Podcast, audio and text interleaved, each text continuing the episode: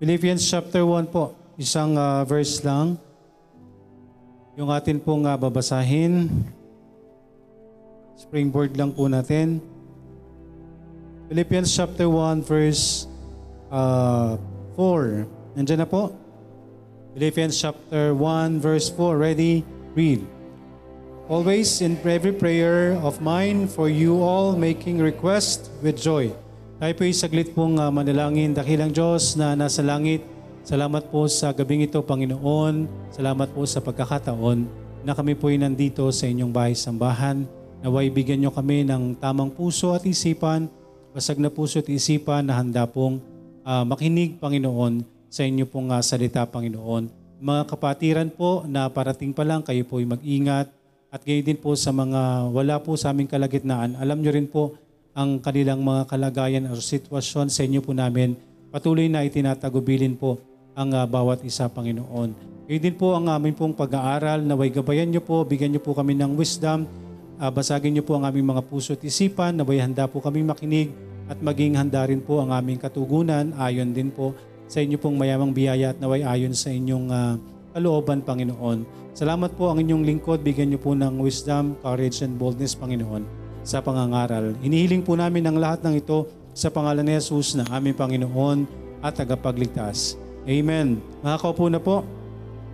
Sabi po dito sa Philippians chapter 1 verse um, verses uh, 1 to 6 po ito. Binasa lang natin is yung verse 4 because ito po yung uh, kagaya po ng atin pong uh, naibigay po kanina ang akin pong mga sinabi na ibigay na po natin yung atin pong mga prayer request para maisama po natin sa atin pong panalangin since tayo po ay nagsasagawa po ng uh, prayer and uh, fasting. Kaya po yung uh, prayer and fasting ho ay uh, idilho natin ng tama. Amen po, idilho natin ng tama.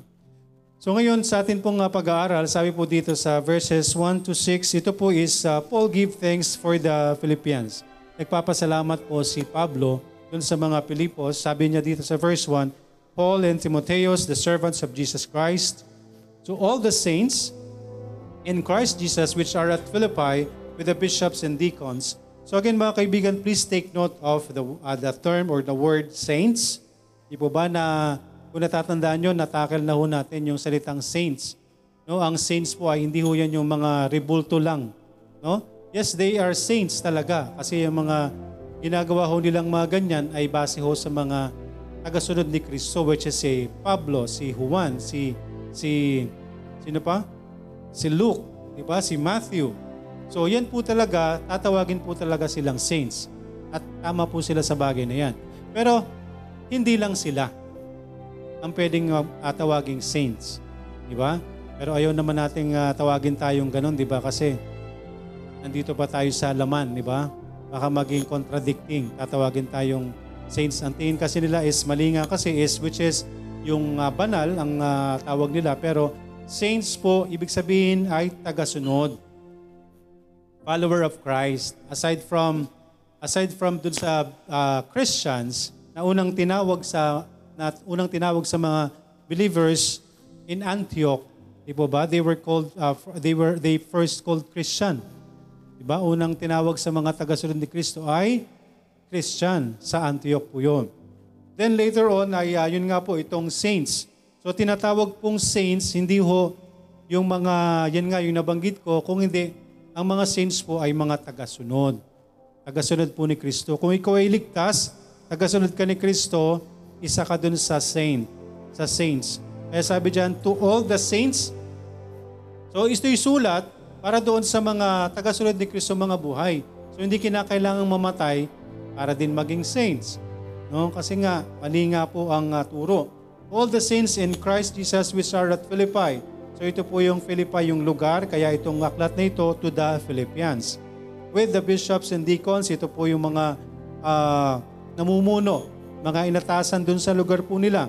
Bishops, ito po yung uh, parang uh, katumbas ng pastor and deacons, yung mga second man or yung mga alalay po o mga katuwang ng pastor.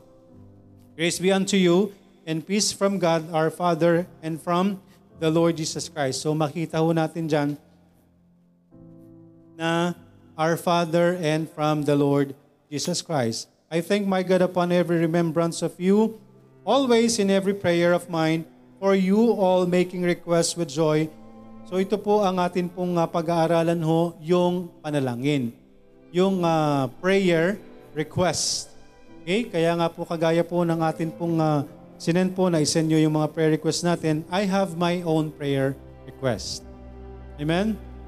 At ito yung pag-aaralan po natin. My prayer request. Same as with Pablo, na meron ho siyang panalangin para sa mga tagasunod ng ating Panginoon. Sabi niya, always in every prayer of mine, for you all, making request with joy. So siya lumalapit sa Diyos, humingi siya ng panalangin ng may kagalakan sa Panginoon para sa mga mananampalataya.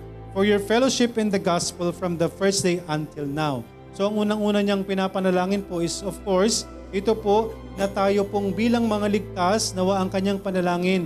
Yun pong atin pong uh, fellowship no in the gospel. Ibig sabihin po, yung pagsasabuhay ho natin, no? Yung uh, lagi ho nating pakiki uh, tawag dito, pakikipag-meet, pakikipagniig, fellowship. Di po ba ang fellowship is pakiki sama, pakikisalamuha. So ibig sabihin po, yung buhay ho natin, kasama po ang salita ng Panginoon. So nawa po, sabi niya dito, is from the first day So from the first day that we got saved, nawa ang kanyang panalangin, ganun pa rin tayo. Yung ating pamumuhay, kasama natin lagi ang salita ng Diyos hanggang sa ngayon. Amen? Hanggang sa magpasa hanggang ngayon. Being confident of this very thing, that He which hath begun a good work in you will perform it until the day of Jesus Christ.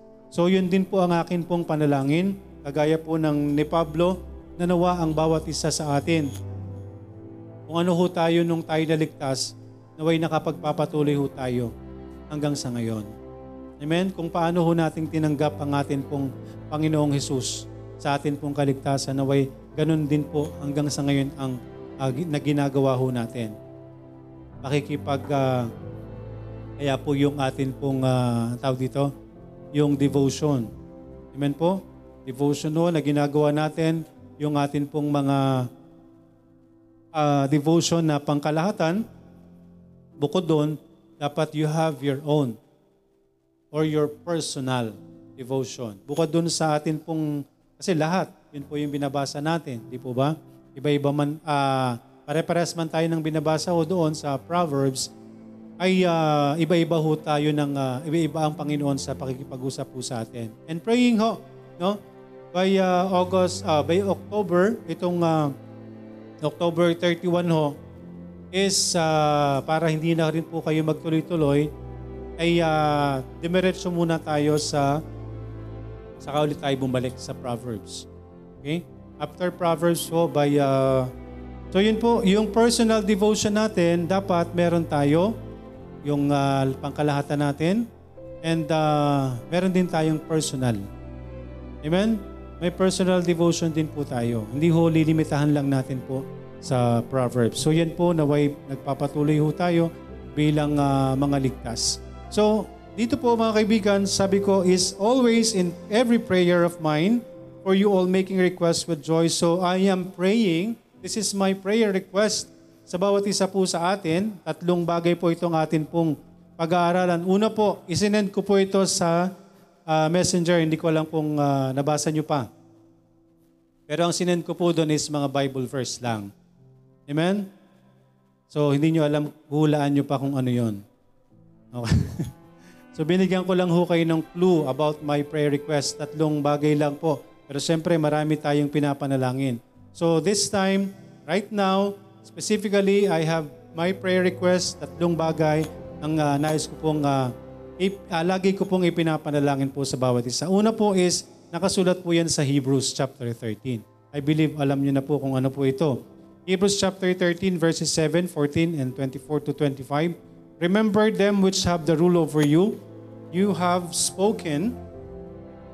Uh, buksan niyo po yung, yung mga Bible sa book of uh, Hebrews.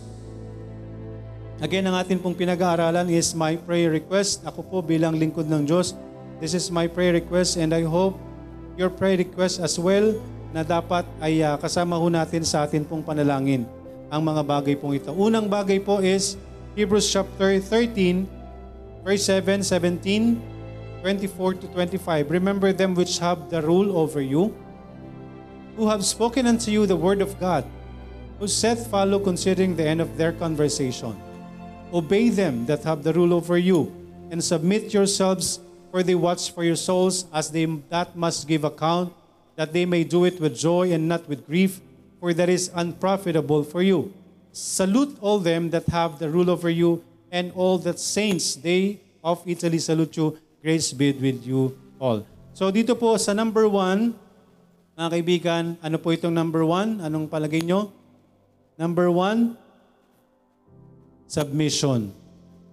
Okay, alam na alam na po natin yan. Madalas nating pinag-aaralan. So ito po, under this, uh, ano po, under this, makikita nyo po sa binasa ho natin yung tatlong bagay po na yan. Okay, una is remember. Pangalawa is obey. Pangatlo is salute. Una po, remember. Remember them which have the rule over you. Who have spoken unto you the word of God, whose faith follow considering the end of their conversation. So again mga kaibigan, let us always remember them which have the rule over you. Sino po yun? Yun pong ah, dapat po nating ah, laging ah, alalahanin. No? Alalahanin po natin sa lahat po ng bagay. Unang-una dapat, kagaya ko po, na ito'y aking panalangin, nawa, panalangin din po natin. Huwag niyo po akong kalilimutan. Amen? Alalahanin niyo po ako lagi doon sa inyong mga panalangin. Kailangan po yan kasi wala pong malakas po sa atin. Lalong-lalo na po, tayo po parang naglalaro ho tayo ng chess dito sa loob ng ah, simbahan. Ibig sabihin po, sino po ba yung pinoprotektahan sa larong chess? King. No, hindi po ako king, hindi po ako mataas po sa inyo or anuman, pero ang target ho ng kaaway, yung namumuno. Dahil pag bumagsak ang namumuno, pwedeng bumagsak po ang church. Di po ba? So isa lang yung tinarget niya, laglag kayong lahat. Kasi sa chess, kapag nalaglag na yung king, talo na. Amen? So remember, okay? Remember me. So alalagi niyo po akong alalahanin sa lahat ng aspeto, lalo sa panalangin, na alalahanin niyo po ako na isama pong lagi sa panalangin. Amen po? Yung pong naalalahanin niyo ako na nawa, laging isama sa prayer na kayo'y laging maging busog. Hindi po yung chan. Maging busog lagi po yung spiritual ho natin. Amen? Na tuwing pupunta ho kayo dito sa church, ay hindi ho kayo uuwi na parang anong pinag anong nangyari? Parang walang walang sustansya si pastor. No? Nawa, nawa po, isama niyo po ako lagi sa panalangin na pare-parehas ho tayo lagi na mabusog ho ng salita ng Diyos. Sabi ko nga po, dito sa pangangaral ho dito, hindi lang ho ako yung, ako po yung ginagamit na speaker. Pero as I mentioned no, kapag ako po yung nakinig, sa, sa- sabi ko nga po parang hindi ko na maalala kung ano po yung mga, ah, do meron po akong outline, pero yung detalye ng mga pinagsasabi po dito, hindi ko po yun matatandaan, maalala. Kaya ako rin po mismo nakikinig po ako ng podcast. No? At kaya para parehas po tayo na biyayaan po ng salita po ng Panginoon. So remember, remember them which have the rule over you. So kung sino po yung nakasasako po sa inyo, yan po ay ang lingkod ng Panginoon. Yan po ay ang pastor na inilagay po dito. So yun po yung prayer request ko. Nanawa, ako din ho lagi niyong isama sa panalangin. Remember, no, tandaan niyo po na lagi akong isama sa prayer because naway lagi po tayo na nandun sa kalooban po ng Panginoon. Under po dito sa, ah, sa submission is, number two is obey. No, nakalagay lang po yan dyan. Remember them. Pangalawa is obey them. Obey them that have the rule over you and submit. So dyan po natin kinuha yung atin pong unang ah, tema or ang ah, unang punto natin, obedience or submission. Okay, pagsunod. Obey them that have the rule over you. Okay? Susundin, susundin ho natin kung sino po yung nangunguna, namamahala po sa atin. And submit yourselves. Okay, ano po yung, ah, ano ulit po yung submission according to Miriam, Webster, the action or fact of accepting or yielding to a superior force or to the will or the authority of another person. So magpapasakop ka po, accepting, tanggapin, or yielding, ang yielding po pagpapasakop, pagsuko. Okay? Kapag nag-yield ka, wala kang magagawa kung di sumunod. Yielding to a superior force or to the will or authority of another person. So sino po ba yung authority sa loob ng church? Ang pastor, which have the rule over you. Okay? So, remember them and pangalawa is obey them that have the rule over you. So sabi po sa parehas halos po sa Noah Webster yung ginagamit po natin, the act of submitting, the act of yielding to power or authority, surrender of the person and power to the control or government or another. So sa atin po is magpapasako po tayo. Iso-surrender natin yung will natin doon sa will or doon sa authority ng namumuno po sa atin. Amen? Bakit? Because sila po or ang mga lingkod po ng Diyos sila po yung, ah, sabi po dito, sila po yung nagbabantay po sa atin. Okay? Have the rule, of, obey them that have the rule over you and submit yourselves. So yung submission po is yielding. No? Kahit uh, ayaw natin. Di po ba? Pero sabi nga po, wala ho tayo, wala naman pong ipapangaral po dito. No? Na hindi po ayon po sa salita po ng Panginoon. So, submit yourselves. Bakit? For they watch for your souls. Nakuha po natin. For they watch for your souls. Andyan po, malinaw na malinaw po yan. Yung uh, Hebrews chapter 13 verse 7, uh, 17. Di po ba? Andyan po yung submission. Andyan yung obedience, yung pagpapasakop. Andyan yung submission. Andyan po yung bakit. Ba't kinakailangan po natin magpasakop? For they watch for your souls. Because kami po, ako po bilang lingkod ng Diyos, ako po yung uh, nagbabantay. No? Not for your physical concern, but for your soul and for the spiritual matter. Amen? Hindi lamang po basta sa physical. Hindi lang po sa inyo pong mga karamdaman ay pagpapray natin para gumaling. No.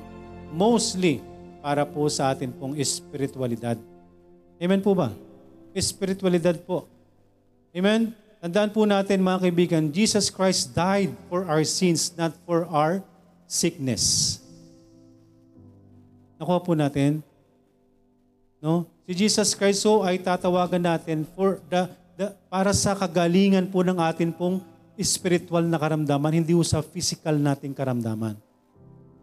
Na yun po yung nakakalungkot po sa sangkatauhan. Na sabi, sabi nga nila, hindi sila nakakalimot tumawag sa Panginoon. But What are their reasons? Bakit sila tumatawag sa Panginoon? No? Para sa material na bagay, para sa physical na pangangailangan, para sa kagalingan ng karamdaman. Again, Jesus Christ died on the cross not for our sicknesses or for our uh, pangangailangan, but for our spiritual healing, for our salvation. Amen? Yun po yung tandaan po natin. And the same thing po na ginagawa ho hindi ho ang ginawa ng ating Panginoon kung hindi ang ginagawa po ng lingkod ng Diyos para sa atin, bantayan ho tayo. Not for our physical, uh, not our uh, physical benefits or what, but for our spiritual. Mas, ma, mas matinding bantayan po yan. Amen? Kaya kayo po, wala po tayong gagawin kung hindi, alalahanin niyo po ang inyo pong pastor Alalahanin niyo po, isama po sa panalangin at naway alalahanin niyo po if every time na meron po kayong mga gagawin. Okay po? Beforehand, not after. Bago gawin ng bagay, remember, si Pastor, para maipag-pray. Amen? Ipag-pray din po ako para sa aking spiritual strength. And obey, submit, for we watch for your souls. Okay? As that they must give account. Again, mga kaibigan, tayo po, kami po, magsusulit din sa Panginoon. Yes, yes we have, oh, meron, meron tayong kanya-kanyang pananagutan. At kami rin po may pananagutan, mas maraming pananagutan. Sa mention ho, lahat po kayo na nandito ho ay aking pananagutan. Amen? Lahat po kayo aking pananagutan. Kaya hindi po ako matatakot manaway, hindi po ako matatakot na i-rebuke, hindi ako matatakot na sawayin o anong dapat pong sawayin because you are all on my account. Isusulit ko po ito sa Diyos. O bakit hinahayaan mo yung, bakit hinahayaan mo yung mga bata? Bakit hinahayaan mo yung ganito? Bakit hinahayaan mo to? Kaya napahamak si ganito, kaya napahamak si ganon. Di ba? for us to have, sabi nga po, para magkaroon ho kami ng maayos pong paglilingkod. Kaya ito po yung kailangan pong gawin ng mga mananampalataya. Obey them that have the rule over you and submit. Submission. Because kami magsusulit para maging maayos po yung amin pong ginagawa. Dahil hindi ho ito magiging maayos po sa atin kung hindi tayo susunod. That they may do it with joy. Okay? That day, that, that, that, that may I do it with joy. Para magawa ko po ito ng may, kalik, may kasiyahan, andun po yung kagalakan, and not with grief. Para hindi po ako laging ano, laging uh, simangot, laging galit, laging ano, malungkot. Di po ba? Yung mabigat po ba yung paglilingkod? Yung po bagang parang pakiramdam ko, walang nagmamahal sa akin. Walang nagpapahalaga sa akin. Walang sumusuporta sa akin. No? Mabigat pong trabaho po yan. Mabigat magtrabaho kung ganyan po ang mga mananampalataya. Kaya ito po ang sabi, obey them and submit yourselves. Amen po? Or they that may do it with joy and not with grief, for that is unprofitable for you. Kung ako po ay naglilingkod sa inyo ng may simakto lagi, palagay niyo po, hindi po ba? Mabigat. Hindi po ba? Kaya po, sabi ko nga po, sasawayin ko po kung anong dapat pong sawayin. No? Tuturuan ko po kung anong dapat ituro. Lalo na sa mga bata, no? kung paano mag-behave, kung paano dapat, kung paano ganito. Kasama pong lahat po yan. Kasama pong lahat po yan. Because kami po yung magsusulit po sa atin pong Panginoon. At wag hong, hindi po magiging uh, profitable sa, sa inyo. Kayo din po yung, alam niyo yon Ibig sabihin na unprofitable is, yung gagawin ko po parang hindi magiging maganda rin sa inyo. Dahil po, chain reaction na po yan. Kung hindi submissive ang mga mananampalataya, naglilingkod ang pastor ng uh, hindi masaya. So dahil hindi masaya yung pastor, kayo din. Wala rin kapakinabangan. Baka wala kayong makuwang uh, feeding na maayos. Amen? So unang bagay po, submission is sabi nga, remember, remember them. Pangalawa is obey them. Pangatlo po is salute all them that have the rule over you and all the saints, they all of Italy. So salute, ibig sabihin hindi naman hindi naman na ganun talaga 'yan, di ba? Kailangan so. di ba? Ano po ibig sabihin po niyan? Yung pong salute. Ano po 'yon? Respect. Rev Ayokong tawaging reverend. May paggalang, di po ba? Yung hindi paggalang na masigit sa Panginoon. Paggalang na kung ano lang. Di ba? Yung tama lang po bilang sa isang lingkod ng Diyos. So sabi ko nga, yung uh, pag-bless ho ninyo, kung yan ginagawa ng mga bata, pero kung hindi wala, wala sa puso nila, wala rin. No? Kahit uh, ulit-ulitin niyang pag-bless kung di sa, di sa, ano, sa puso nila. Tapos hindi naman sumusunod. Tapos pag nagpipreach, pag may nagpipreach dito, daldala ng daldala naman sila. Wala rin. Amen po ba? So, paano nyo may papakita ho yung totoo nyong pagsunod? Not just for that, but kailangan, remember, kailangan you obey. Kailangan magpasako. Hindi lamang po dyan na bigyan nyo ng paggalang.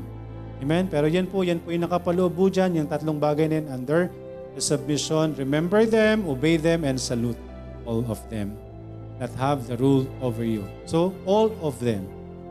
Okay? So, tayo po, uh, kung may mga mamimit kayong mga ibang lingkod ng Diyos, di ba? Give reverence po bigyan natin ng uh, paggalang po dahil yan po yung lingkod ng Diyos. Sabi nga, yung double honor, di po ba? So, nasa sa atin po yan kung paano natin susundin and that is my prayer request. Unang bagay na iniling ko sa Panginoon po yung submission. Submission nun ng bawat isa. Yung nakapaloob dito sa pinag-aralan natin, remember, obey, and salute is, that is my prayer request under that uh, submission. Pangalawang bagay po, is nasa may prayer request. Pangalawang bagay po is nasa 2 Peter chapter 3. 2 Peter chapter 3 verse 18. Again, ito pong atin pong pinag-aaralan is just my prayer request and hopefully your prayer request as well. Amen? This is my prayer request for you all. Nanawa po ay atin pong uh, ilapit po sa Panginoon. Pangalawang bagay po is nasa 2 Peter chapter 3 verse 18. But grow in grace and in the knowledge of our Lord and Savior Jesus Christ. To Him be glory both now and forever. Amen. Ano pong pangalong bagay? Palagay po natin. Unang bagay po is obedience or submission. Submission. Pangalawa is growth or progression. Okay, progression. Ibig sabihin po ng progression sa Miriam is the process of developing or moving gradually towards a more advanced state.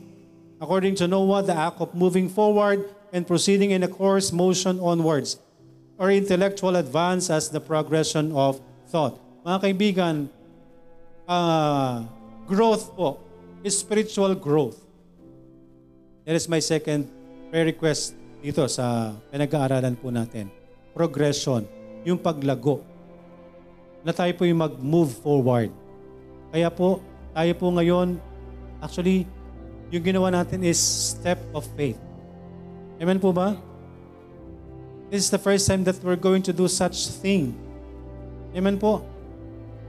Yan po ay isang bagay, pero mamaya po natin pag-aaralan po yan. What I want is, yun pong prayer ko sa inyo po na tayo po is magkaroon tayo, mag-move tayo forward in advanced state. Ibig sabihin yung kalagayan ng atin pong pananampalataya. My prayer is yung progression, yung paglago. Nanawa po ang bawat isa'y lumago sa pananampalataya. So hindi po ito mangyayari mga kaibigan kung hindi po natin gagawin yung unang bagay. Amen? Kung hindi kayo magkakaroon ng submissive heart. Because submission is the key. Para tayo po'y lumago, tayo po'y lumago sa pananampalataya, kailangan ho nating magpasakop. No? Tayo po unang-unang magpapasakop po niyan sa atin pong Panginoon. Ako po ay, uh, anong tawag doon? Ako po ay taga, ano lang, no? Yun po bagang, uh, oh ito ang dapat gawin. O ito ang sasabihin. So ako po yung sumusunod lang din po ako sa Panginoon. Nakuha po nyo? Ako po is nagsasubmit lang din ho sa Panginoon. At ako rin po ay under din po sa progression. Lumalago din po ang lingkod ng Diyos. Hindi yun, ibig sabihin na lingkod ng Diyos malago. Hindi ho. Lahat tayo. Dahil po sa pagiging lingkod ng Diyos, sa pagiging namumuno, kailangan din ng progression. Amen? Kailangan din ng paglago. Pamamaraan ng pamumuno. Di po ba? Pamamaraan ng pagtuturo. Kaya ako po is under submission pa rin sa ating Panginoon. Ito ang ituturo mo, ito ang sasabihin mo, ito dapat ang malaman nila. Hindi mo sila kailangang kilitiin, hindi mo sila kailangan, kung kailangan, kailangan mong i-rebuke, i-rebuke mo. Kung kailangan mong kausapin, kausapin mo. Ayan po ang sinasabi ng salita ng Panginoon. Dahil hindi ho dapat ang tao ang mapiplease. Ako po, sinusunod ko lang ho yung Panginoon. Hindi ho dapat kayo yung ipiplease ko kung hindi ang Diyos. So I am under uh, submission pa rin. Amen? Nagsasubmit pa rin po ako sa Panginoon because kung hindi, hindi na po ito yung tinuturo ko. Nakuha niyo po? hindi na po ako magtuturo ng kasalanan. Hindi na po ako magtuturo ng dapat ituro. Hindi ko na ituturo po ang lahat. So, sinong sinusunod ko na? Hindi na po ang Diyos ang tao na. Kaya ako po is under submission pa rin. Under progression pa rin. May progression pa rin po tayo bawat isa. That's my prayer request. Tayo pong bawat isa ay magpatuloy ang paglago. Ang paglago natin sa Panginoon. Grow in grace and in the knowledge of the Lord Jesus Christ. So nawa po yung kaisipan ng ating Panginoon kahit papano po ay makuha natin. No? Magaya po natin anong kaisipan ng Diyos. Kaya nga po, itinuturo ho natin paano tayo magbibigay. Kayahin ho natin ang tinuro ng Panginoon. Di po ba? Paano tayo gagawa ng ganito? Kayahin natin kung anong tinuturo ng Panginoon. Grow in grace and in the knowledge of our Lord Jesus Christ. Dapat ang tinuturo natin, ang dapat nakukuha niyo pong turo, is yung nasa kalooban ng Panginoon kung ano ang sinasabi po ng atin pong Panginoon. Because wala hong glory kung hindi ho tayo susunod po sa atin pong Panginoon. Amen? Wala pong glory po sa bagay po na yan. So, pangalawang bagay po is progression. Nawa po ang bawat isa sa atin, yan naman po yung panalangin ng bawat isa sa atin, no? Spiritual growth. Amen po? And under spiritual growth, napakaraming bagay. ang maaaring maging bunga sa atin pong paglago sa pananampalataya. Amen po, yung paglago natin sa atin pong pananampalataya. At yan po yung pangatlong bagay. Isang bagay na nawa ay maging bunga po ng atin pong paglago sa atin pong pananampalataya. Pangalawang, pangatlong bagay, panghuli po, is ito po ay nakasulat. Alam niyo naman po siguro, nakasulat po ito sa Malakay, nakasulat po sa second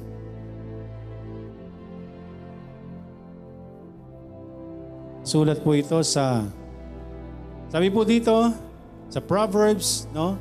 Naway, siguro alam niyo na po ano yung atin pong pangatlo at panguli na naway maging isang bunga sa atin pong paglago sa pananampalataya. Isang bagay pa lang po ito because marami pong magiging bunga ang atin pong paglago. But this time, let us focus on this.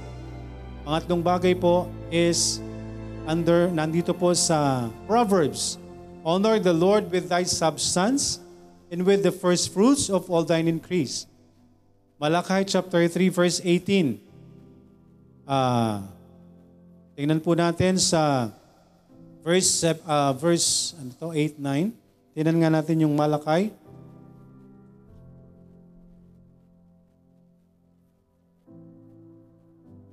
Malachi chapter 3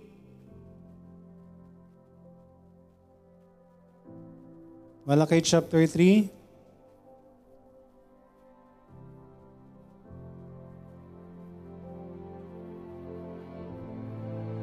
Sabi po dito, chapter 3 verse uh, 8, uh, verse 9, as 10, sorry, bring ye all the tithes into the storehouse, that there may be meat in mine house, and prove me now Herewith saith the Lord of hosts, if I will not open you the windows of heaven and pour you out of a blessing that there shall not be room enough to receive it. Sabi naman po sa 2 Corinthians, uh, 2 Corinthians chapter 9 verses, uh, verses 6 to 8, But this I say, he which soweth sparingly shall reap also sparingly, and he, shall, and he which soweth bountifully shall reap also bountifully Here every man according as he purposeth in his heart. So let him give not grudgingly or of necessity, for God loveth a cheerful giver. And God is able to make all grace abound toward you, that ye always having all sufficiency in all things may abound to every good work. Panguling bagay po, palagay niyo po, about giving, no? Or, ito po, uh, ang term po na ito is, ibig sabihin po is the act of scattering. Pangatlong bagay po is dispersion. Ibig sabihin po is, ang atin po dispersion. Ang ibig sabihin po is yung atin pong dispersion, the act of scattering, the action or process of distributing things. So ano po yung point natin dito mga kaibigan sa atin pong pagbibigay? No, ito po isang bagay Isang bagay lang po ito na magiging bunga po ng atin pong pagpapasakop, our submission. Pangalawang bagay is yung atin pong, uh, ano yung pangalawang bagay natin? Progression. Pagpapasakop, paglago, ito pong uh, panghuli po is isang bagay lang ho na maaaring maging bunga para sa atin pong pagpapasakop at paglago sa ating Panginoon, dispersion, yung pagpapakalat po ng blessing. Pagbabahagi po ng blessing. There are several things na naituro po sa Biblia about giving. Okay, andyan po ang andyan po ang tithes and offerings, andyan po ang first fruits, andyan po ang offering or ang love offering at mga iba't iba pa pong mga giving. Pero hindi ho ito mararanasan, hindi ho ito magagawa ng isang tao, ng isang mananampalatayang lalong-lalo na kung hindi siya marunong magpasako at wala siyang paglago sa pananampalataya. So mga kaibigan, sa pananampalataya po, magiging isang way, no? Ibigay mo sa Panginoon ang tiwala. Kapag natuto tayo magbigay mga kaibigan, ito pong pagbibigay ay maaaring maging way para sa atin pong paglago. As I've mentioned, hindi naman ito batayan para sabing tayo po'y ligtas o tayo po'y malaguna. Isang paraan, isang way lang ho para makita yung atin pong paglago sa pananampalataya. Bakit? Kapag nagbigay ho tayo, ang, ang equivalent po niyan is trusting God. Amen? Kapag nagbigay ka sa Diyos, kapag nag-commit ka sa Panginoon, without anything on hand, that is trust. Amen? Yung magkukumit ka, pero alam mong wala. By faith. Amen po. By faith. At mga kaibigan, as I mentioned, no, tayo po as channel, ito po yung isang term na pinipilit ko pero for the sake of, yun na nga, mapag-aaralan nyo sa Bibles ko yun, yung mga, yan, yung alter, alliteration na tinatawag. Tama ba? Diba? Ano, ano yung una? Uh, submission, progression, dispersion. For the sake. Pero ang gusto ko po talaga dito is yung maging channel. Okay? Maging channel po tayo. Ano po yung channel? Is, di ba, sa tinatawag yung channel is from big river, magkakaroon ng channel or canal to divert sa ibang lugar ang tubig. Amen? So ganun po dapat tayong mananampalataya. From our great God, nawa ay maging channel of blessing tayo. No? Tayo yung maging, ibukas natin yung channel natin para dumaloy dito yung tubig dun sa tuyot na tuyot na lugar. Kung hindi mo yan lalagyan ng kanal or ng, ng, uh, ng channel, mananatiling tuyot ang lugar na yan. But you have the source. Meron kang source, meron kang main source ng tubig. Ayaw mo lang lagyan ng kanal, ayaw mo lang lagyan ng channel to flow the water or overflowing water. Amen? So ganun din po sa atin po bilang mananampalataya. Pwede tayong maging daluyan ng pagpapala. By proper dispersion nung mga biyaya na ibinigay sa atin ng Panginoon to scatter the blessing. Yung blessing ng Panginoon is kailangan mo siyang i-disperse. No? Kailangan mo siyang ibahagi. Ang blessing ng Diyos, kapag pinadalan ka ng blessing ng Diyos, sabi nga, di ba, dun sa memes is, if God increase your earning, don't increase your living, but increase your giving. Amen? Mga kapatid, as I mentioned no, wala pa pong nagpatotoo ng mga Kristiyano na sila po'y lubos-lubos na pinagpala ng Panginoon nung sila'y naging madamot. Tandaan niyo po yan. Wala akong nagpapatotoo niyan. Ay, hindi ako nagbibigay sa church. Hindi ako nagtatithe sa church. Hindi ako nag, nagbibigay ng first fruits. Hindi ako nag... Pero pinagpapala ako. Pwede po bang mangyari yon? Pwede. Exactly. Tandaan ho natin, hindi lang ang Diyos ang pwedeng magbigay.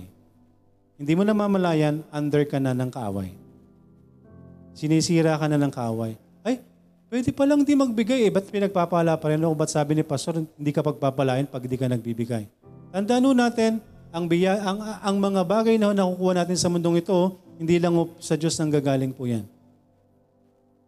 At kung ano man po yung natatanggap natin at hindi, natin, hindi tayo nagbibigay, pwede pong kunin niya ng Diyos sa ibang paraan. Tandaan po natin, ang sinasabi ho ng Malakay, sabi dyan, Bring ye all the tithes into the, the storehouse that there may be meat in mine house and prove me now. Diba? Ang sabi ng, subukan nyo ako. Sabi ng Panginoon, dalin mo ang tithes sa akin pong, uh, sa, sa storehouse, sa bahay, there may be meat in mine house. Para meron po doon na magamit, mapakinabangan, makain.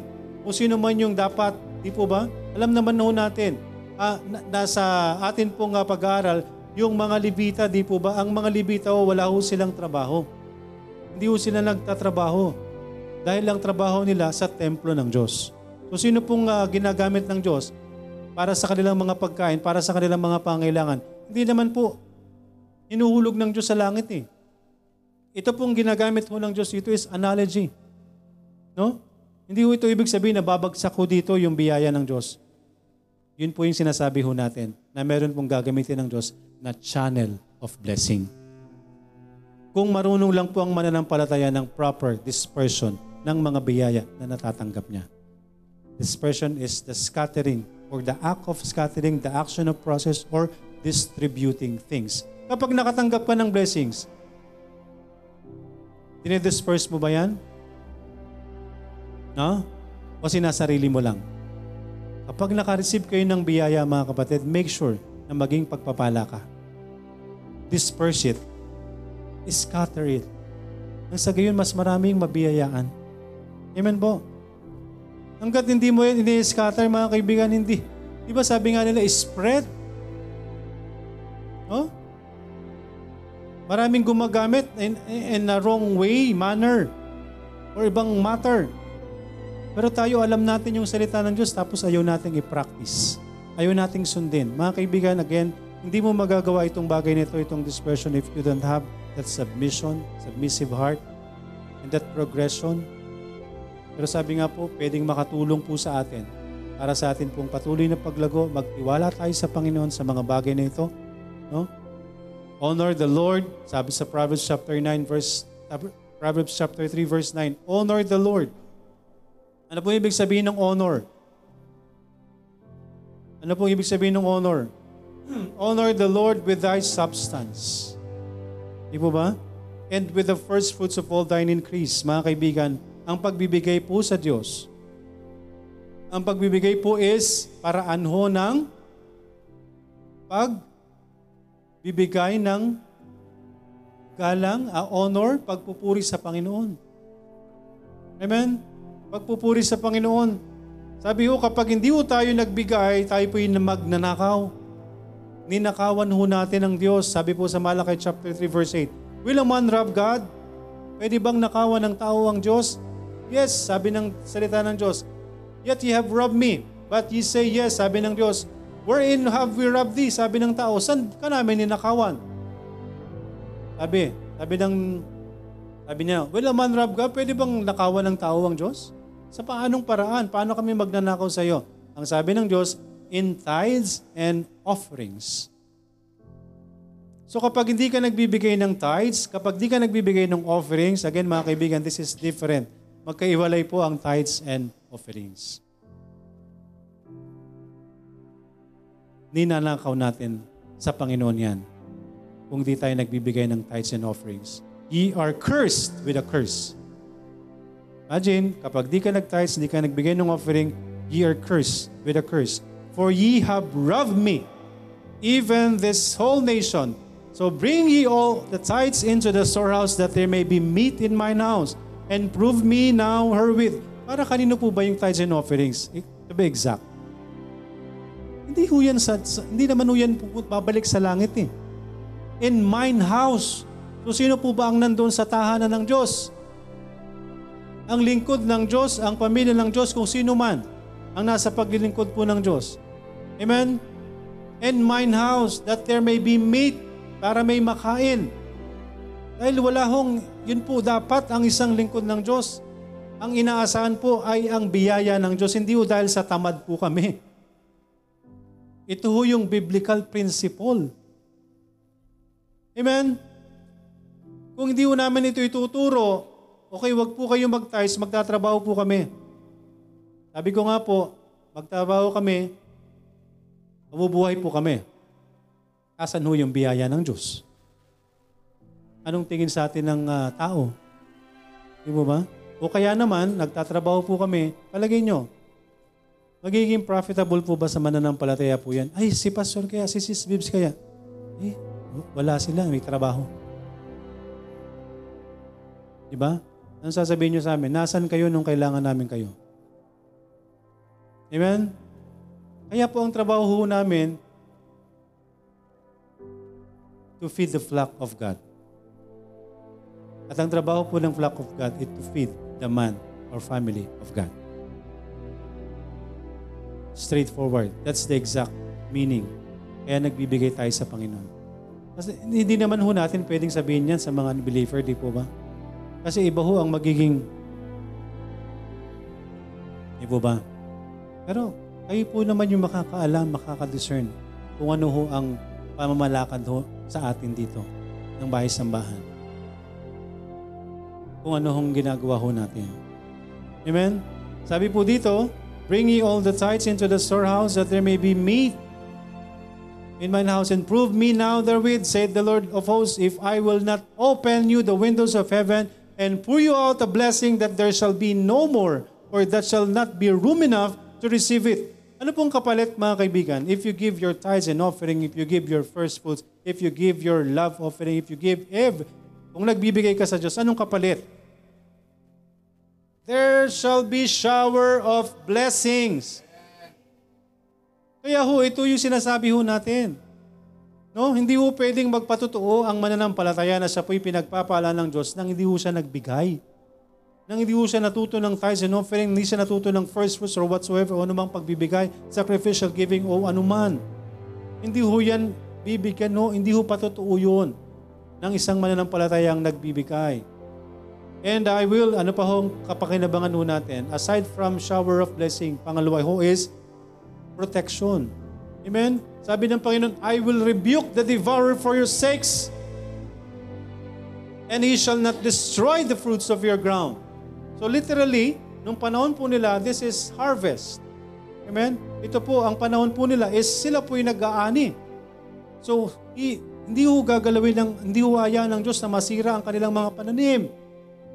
O proteksyonan po yan ng Diyos. Sa panahon po natin ngayon, anong proteksyon na makukuha natin sa Panginoon? Pag-iingat po sa atin sa araw-araw. Amen? Pag-iingat po sa atin sa daan, naalis po tayo. Yung disgrasya ho, pwedeng pigilan ng Diyos.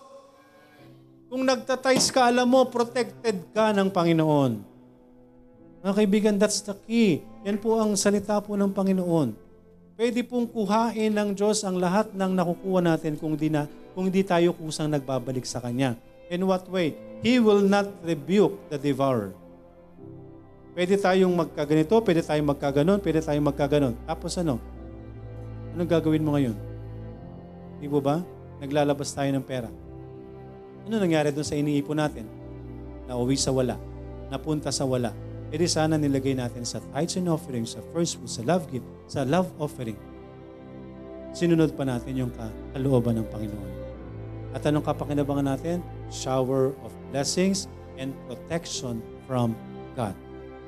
God will rebuke the devourer for our sakes, and he shall not destroy the fruits of your ground, neither shall your vine cast her fruit before the time in the field, saith the Lord of hosts. And in all nations shall call you blessed. Mga kaibigan, good testimony. Amen? Good testimony. For ye shall be a delightsome land, saith the Lord of hosts. If ginagawa ho natin to, the proper dispersion, scattering of blessings. Ibinibigay ho natin yung dapat nating ibigay sa Panginoon. Mga kaibigan, anuman po, tandaan nyo po, prove me now, sabi ng Diyos, prove me now. No? Hindi yung atin pong, iba ho yung, ang tawag doon, ano yung isang term? Yung uh, atin pong uh, sinusubukan ng Panginoon, tempt. Iba yung tempt. Ang sabi ng Diyos, hindi tempt. Ibig sabihin, yung i-ano mo siya. Negative yon. Prove me now. Subukan niyo ako. Patunayan niyo sa inyong sarili. Kung kayo mananampalataya, magbigay kayo sa gawain ng Panginoon. Ako bahala sa inyo. Yun ang sinasabi po ng Diyos. Bakit to? Ano nangyayari? Natatakot to tayo. Namawalan ho tayo. Ay, ibigay ko pa to sa love offering. Uunahin ko pa yung tithes and first fruits ko. Wala nga akong pangbayad ng ganito. Wala akong ganito. Prove me now. Sabi ng Panginoon. Tandaan niyo po yan. Nasa huli ang pagsisisi ng mga Kristiyano. Dapat nag-tights ako eh. Laging nasa huli yan, tandaan niyo po. Kung hindi niyo ibibigay yan, ang Diyos ang kukuha sa inyo. In any way you want. At wala kayong magagawa dyan.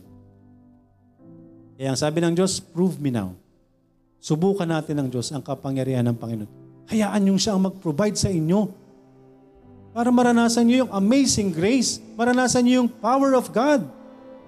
Di ba? Kaya hindi tayo makapagtotoo ng kapangyarihan ng Diyos eh, kasi tayo yung kumikilos sa sarili natin. Di ba ba? May pangangailangan tayo, unahin natin lumapit sa tao. Di ba ba? Come to the Lord first. Mga kaibigan, kung totoong may pangangailangan ka at alam mong Diyos ang lalapitan mo, ang Diyos ang hahawak sa mga taong pwedeng tumulong sa iyo.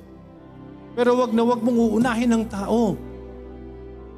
Pastor, hindi po ba gagamitin? Yes, gagamitin ng tao, pero unahin mo siya. Huwag mong unahin yung trabaho niya. Ang trabaho mo magtiwala sa Kanya. At hayaan mong gawin ng Diyos ang kapangyarihan niya. Di ba? Magugulat na lang kayo, ginamit sa ganito. Magugulat na lang kayo, ito yung ginamit, ito yung nag-provide. Kahit sino pwedeng gamitin ng Panginoon. Tandaan po natin yan. Kahit sino. Kahit sino. Just know the proper dispersion of God's blessings.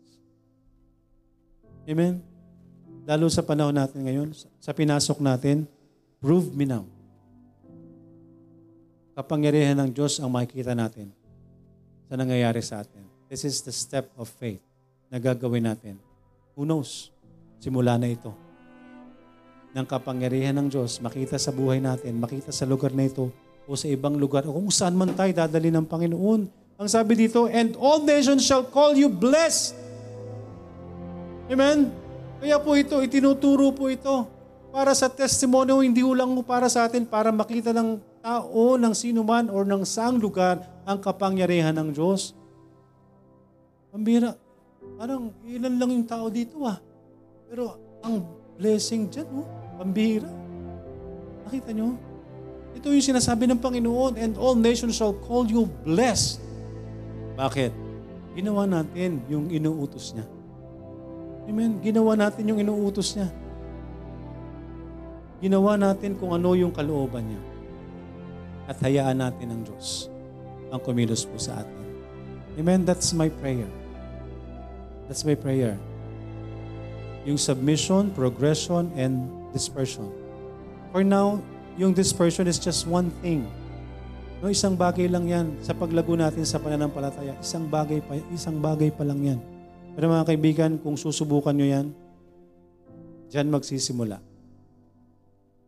Makita natin. Bakit?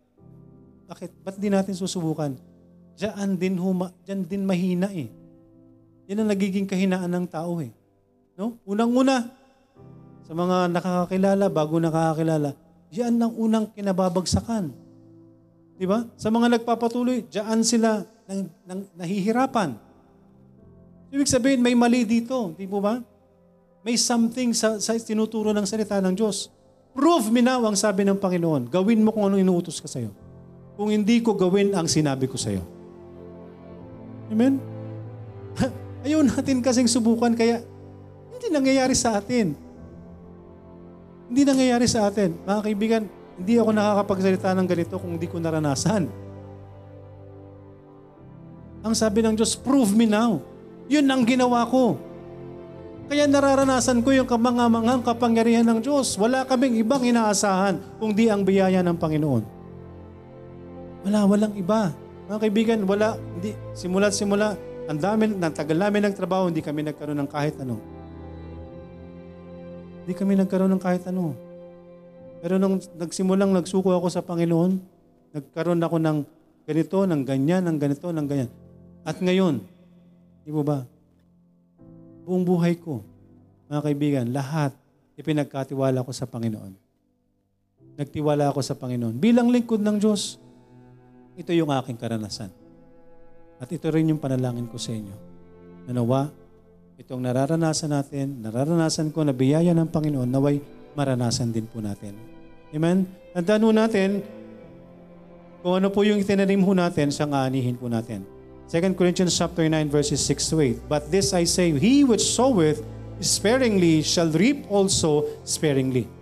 Kung sinong magtanim ng kukonti, ganun din yung aanahin niya konti. And he shall sow it bountifully. So magtatanim ng madami ng umaapaw, shall reap also bountifully. Every man according as he purposeth in his heart, so let him give, not grudgingly or of necessity, For God loveth a cheerful giver. Mga kaibigan, huwag tayo magbigay na parang, alam mo yun, ano yung grudgingly? Parang napipilitan ka? Or dahil kailangan? Amen? Magbigay ka dahil gusto mo magbigay, dahil mahal mo ang Diyos. Because God loveth a cheerful giver. Mga kaibigan, being, para maging cheerful giver tayo, hindi yung kung ano lang gusto natin ibigay. Hindi ko ano lang yung gusto natin ibigay. Alam mo yung nagbibigay ka ng sobra, nagbibigay ka ng ikaw na yung mawawalan. Nakuha niyo po yon? Tandaan niyo po mga kaibigan, we cannot outgive God. Subukan niyo po ang Diyos, ang kapangyarihan ng Panginoon. Hindi natin ma-outgive ang Panginoon. Kung naniniwala kayo, magtiwala kayo, maniwala kayo sa salita ng Diyos nang walang halong pagdududa. If you have faith and doubt not. Amen? kung may pananampalataya ka at walang halong pagdududa, mararanasan mo ang kapangyarihan ng Panginoon. And God is able to make all grace abound toward you, that you always having all sufficiency in all things, may abound to every good work. Mga kaibigan, ang Diyos ang bahala po sa atin. Amen? At yan po ang akin pong panalangin sa bawat isa. That's my prayer request. Yan po yung iniling ko sa Panginoon, yung uh, mga bagay na yan, tatlong bagay lang na yan, pero marami pa tayong dapat ilapit po sa Panginoon. Amen? But specifically, sa panahon po natin, sa mga oras pong ito, that is my prayer request, your submission, progression, and dispersion. Amen? At nawa, ang Panginoon ang tumugon at yung panalangin ko pong yan, nawa, ayan din po ang maging panalangin ng bawat isa po sa atin. That is not based on my own uh, my own mind, mind, mind or hindi sa sarili ko lang. That is not based sa hindi sa akin, kung hindi sa salita ng Panginoon. Yan ang tinuturo ng Diyos, yan ang nais po ng Panginoon at yan ang tinuro ko po sa inyo. Amen? Yan po ang tinuro ko sa inyo, magpasakop tayo, sumunod tayo, at ang panalangin ko, paglago ng bawat isa, at nawa tayo'y maging kabahagi. Maging kabahagi po tayo sa lahat o sa anumang uri ng pagbibigay at ang Diyos ang bahala sa atin pong mga pangailangan. Amen. That's my prayer request and hopefully that's yours also. Ay manalangin. Dakilang Diyos na nasa langit, maraming salamat po sa gabing ito. Salamat po sa inyo pong salita. Naway kayo po'y kubilos sa bawat isa sa mga nakapakinig at nawa ay maging tama rin po ang aming mga katugunan, Panginoon. Maraming maraming salamat. Ang inyong salita po, nawa ay kumilos sa bawat isa po sa amin at maging tama po ang katugunan ng bawat isa po sa amin. Salamat, Panginoon. Sa inyo na po namin tinatagubilin po ang lahat. At ang inyong mga anak, patuloy niyo pong gamitin sa gawaing ito, Panginoon, maging tama ang aming mga puso at isipan sa lahat ng aming mga ginagawa, kayo po'y maluwalhati. Salamat, Panginoon. Sa inyo na po namin tinatagubilin ang lahat ng aming pong mga dalangin. Niling po namin ang lahat ng ito sa pangalan ni Jesus na aming Panginoon at tagapagligtas. Amen.